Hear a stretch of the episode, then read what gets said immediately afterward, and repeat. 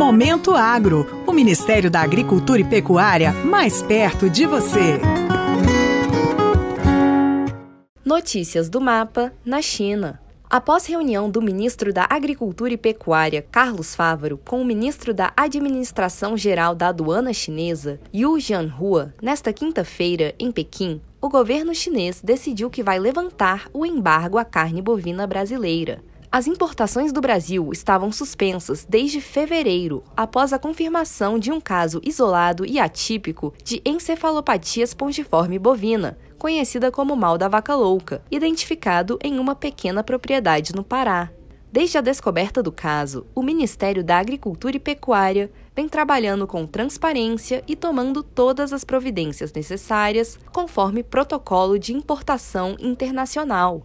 Nesta manhã, em Pequim, o ministro Fávaro anunciou a liberação da importação de carnes bovinas pela China, o governo chinês acaba de levantar os embargos sobre a carne bovina brasileira em função do EEB atípico que detectamos.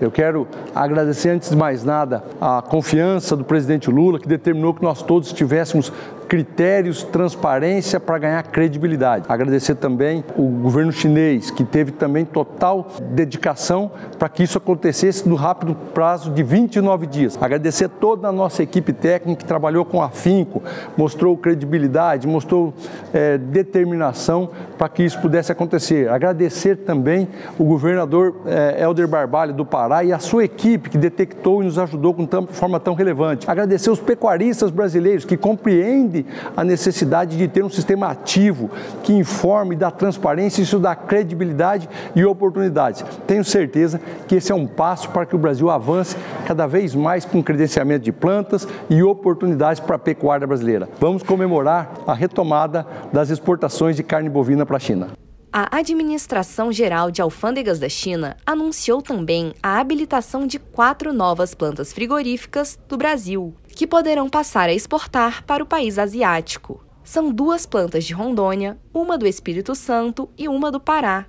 Outros dois frigoríficos que estavam com as exportações suspensas poderão voltar a vender para a China, um abatedouro bovino no Mato Grosso e um frigorífico de frangos no Rio Grande do Sul.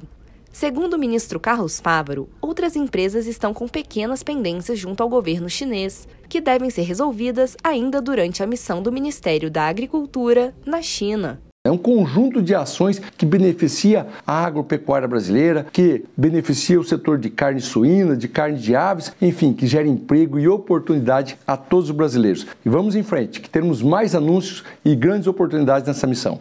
Ministério da Agricultura e Pecuária, Brasil, União e Reconstrução, Governo Federal.